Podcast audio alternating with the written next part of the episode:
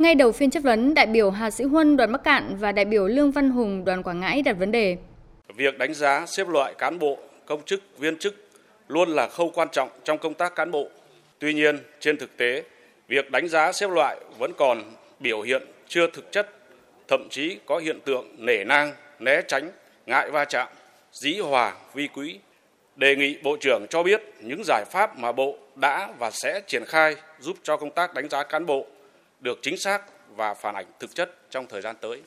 Việc triển khai xác định vị trí việc làm trong các cơ quan, tổ chức hành chính nhà nước, đơn vị sự nghiệp công lập trong thời gian vừa qua chưa đồng bộ, do thiếu các quy định, hướng dẫn về cơ cấu công chức theo ngạch và cơ cấu viên chức theo chức danh nghề nghiệp phù hợp với vị trí việc làm. Đề nghị Bộ trưởng cho biết trách nhiệm và bao giờ khắc phục được hạn chế này để cải cách tiền lương theo tinh thần Nghị quyết hai mươi bảy. Bộ trưởng Bộ Nội vụ trả lời, năm hai nghìn không trăm hai mươi mốt, việc đánh giá cán bộ công chức viên chức có chuyển biến. Tuy nhiên, việc đánh giá cũng chưa sát với thực tiễn, chưa căn cứ vào sản phẩm kết quả công việc đầu ra. Trước hết, sẽ phải tập trung để hoàn thiện một cái hệ thống thể chế pháp luật về đánh giá, đảm bảo đồng bộ, liên thông với lại các quy định của Đảng và theo hướng xuyên suốt, đa chiều, có tiêu chí và bằng sản phẩm cụ thể. Trong suốt giai đoạn từ năm hai nghìn không trăm mười hai cho đến năm hai nghìn không trăm mười chín thì chúng ta cũng đã xác định cái vị trí việc làm, nhưng cái việc này thì chuẩn bị cũng chưa được thật là đầy đủ và căn cơ. Hiện nay chúng ta đã xác định được khung chung vị trí việc làm trong cơ quan tổ chức hành chính là có tám trăm sáu mươi sáu vị trí và trong đơn vị sự nghiệp là có sáu trăm mười lăm vị trí và ở cấp xã là có mười bảy vị trí. Hiện nay thì các bộ ngành cũng đã tập trung để ban hành các cái tâm tư hướng dẫn.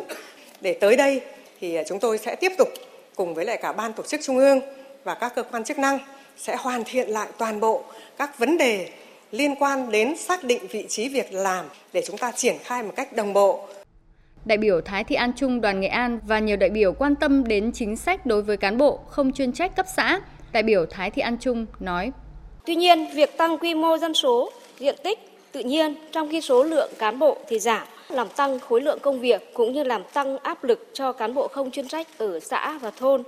Nhưng mà chế độ phụ cấp thì vẫn thực hiện như trước khi sát nhập. Việc quyết định mức phụ cấp cho cán bộ không chuyên trách ở xã, thôn là thuộc thẩm quyền của Hội đồng Nhân dân cấp tỉnh. Nhưng các tỉnh lại không thể tăng cái mức phụ cấp này do Nghị định ba mươi tư của Chính phủ đã quy định cụ thể mức khoán quỹ phụ cấp cho từng loại xã và thôn. Tôi đề nghị Bộ trưởng khi nào thì trình Chính phủ xem xét sửa đổi Nghị định ba mươi tư. Bộ trưởng Phạm Thị Thanh Trà trả lời. Cái chế độ của cái đội ngũ cán bộ không chuyên trách, chúng ta đang khoán cái kinh phí hoạt động cho đội ngũ không chuyên trách ở cấp xã và khoán cho đội ngũ không chuyên trách ở thôn. Thì thực chất mà nói thì đến bây giờ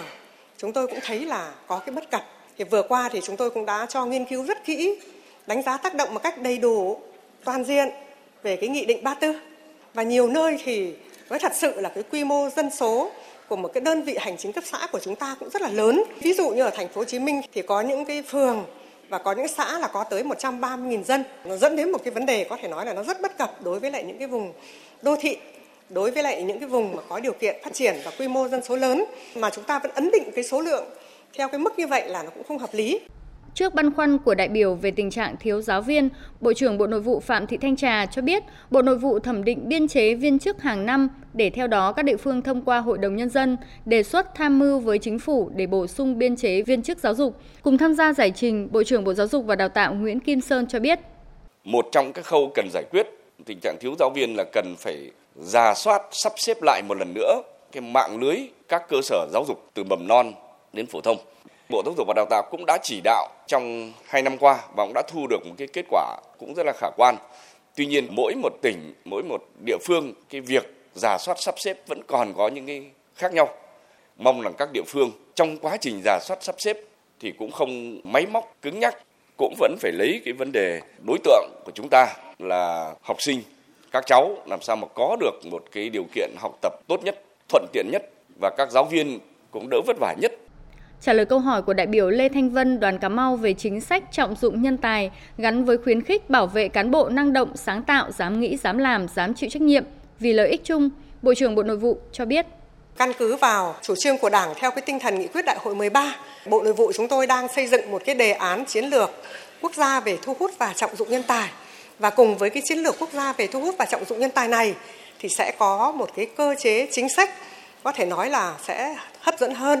và tốt hơn. Vì hiện nay chúng tôi đang lấy ý kiến của các bộ ngành và Thủ tướng Chính phủ thì cũng đang đôn đốc để cố gắng nhanh nhất. Và cùng với thu hút và trọng dụng nhân tài thì đương nhiên với cái việc đó là khuyến khích cán bộ năng động, sáng tạo, dám nghĩ, dám làm, dám chịu trách nhiệm về lợi ích chung. Trả lời câu hỏi chất vấn của đại biểu về tình trạng cán bộ công chức viên chức bị xử lý kỷ luật trong thời gian qua, Bộ trưởng Phạm Thị Thanh Trà thông tin từ thực trạng này, Bộ Nội vụ tham mưu ban hành một nghị định về đạo đức công vụ để chúng ta siết chặt lại hơn nữa kỷ cương đạo đức công vụ để làm sao đảm bảo được đồng bộ giữa các quy định của Đảng và các quy định pháp luật.